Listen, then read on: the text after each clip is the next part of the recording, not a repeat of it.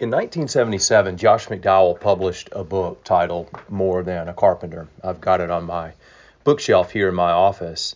And the first chapter begins Recently, I was talking with a group of people in Los Angeles. I asked them, Who, in your opinion, is Jesus Christ? The response was that he was a great religious leader. Your eternal destiny hinges on how you answer the question Josh McDowell asked. In fact, Jesus thrust this question on his disciples at the midpoint of his ministry. When he was walking with them in Caesarea Philippi, Jesus asked, But who do you say that I am? That's in Matthew 16, verse 15. Now let's consider how Southern evangelicals answer. 64% agree that Jesus is the first and greatest being created by God. Yep, that's right. Nearly two thirds of Southern evangelicals affirm a statement denounced by the church as heretical at the Council of Nicaea in AD 325. Athanasius, where are you? Uh, charitable as we are, let's give these respondents some grace. Maybe they misunderstood the question. After all, we affirm that Jesus, the eternal Son of God, took to himself a true body and a reasonable soul.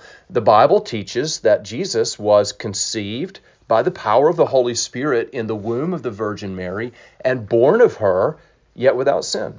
So maybe 64% of Southern evangelicals were thinking of that aspect of the incarnation when they affirmed that Jesus, that God created Jesus.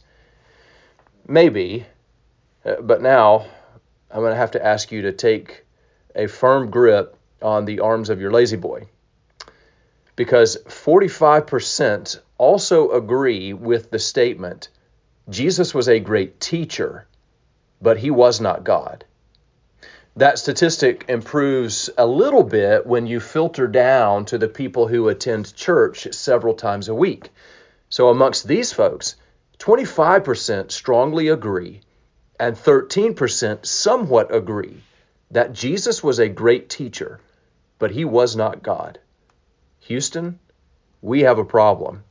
Based on these responses, at least half of Southern Christians deny the gospel they claim saves them. In Matthew chapter 11, uh, John the Baptist's disciples came to Jesus and they asked, Are you the one who is to come, or shall we look for another? Jesus answered, Go and tell John what you hear and see. The blind receive their sight, and the lame walk. Lepers are cleansed, and the deaf hear and the dead are raised up, and the poor have the good news preached to, to them. So Jesus answered there by referencing the prophet Isaiah, who said, Then the eyes of the blind shall be opened, and the ears of the deaf unstopped. Then shall the lame man leap like a deer, and the tongue of the mute sing for joy. That's from Isaiah 35, verses 5 to 6. In Isaiah, Isaiah 61, uh, the Lord said, And the Spirit of the Lord God is upon me, because the Lord has anointed me to bring good news to the poor. So these were signs that God had come to save his people. When the when the eyes of the blind were opened, the ears of the deaf were unstopped, when the poor had the gospel preached to them, these were the signs that God had come to save his people, because it says in Isaiah 35 4, Behold, your God will come and save you. So, in response to John the Baptist's disciples, Jesus was saying, Yes, I am the God man. Peter understood this, and so he answered Jesus' question in Matthew 16 by saying, You are the Christ, the Son of the living God. This, and only this, is the answer of the Christian faith.